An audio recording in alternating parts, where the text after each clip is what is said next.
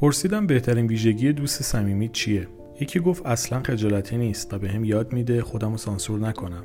یکی دیگه گفت بینمون فکرهای مشترک هست. می‌تونیم بدون گارد بحث بکنیم و بدون قضاوت با هم مشورت بکنیم. اون همراه و رفیق روز خوشی و سختی منه و تغییراتمون باعث دور شدنمون نشده.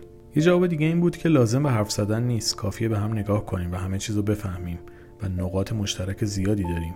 مهم نیست چقدر از هم بیخبر یا دور باشیم چون مطمئنیم که چیزی بین ما تغییر نمی‌کنه. یکی دیگه گفت پایه است قضاوت هم نمی‌کنه و این باعث میشه من همیشه پیشش خود واقعیم باشم. یکی دیگه گفت همیشه به حرفام گوش میده و اینکه سالهاست کنار همیم چه تو غم و چه توی شادی.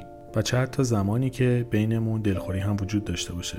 یه جواب ناراحت کننده اما قشنگ هم بود که دوست داشتم بذارم که گفته بود روح شاد تنها دوستی بود که نیازی به حرف زدن زیاد نداشتیم. انقدر روحمون نزدیک به هم بود که غم و شادی هم رو حس می‌کردیم. لعنت به سرطان تو اوج جوانی ازم گرفتش. جوابها خیلی قشنگ بود. به همین خاطر من سعی می‌کنم یه چیز دیگر رو به این مطلب اضافه کنم و اونم این که بگم هستند دوستانی هم که از خوشحالیت خوشحال میشن. با ناراحتیت اشک میریزن. در سختی ها کنارتن و اجازه نمیدن که به تنهایی با سختی ها و مشکلات روبرو بشی.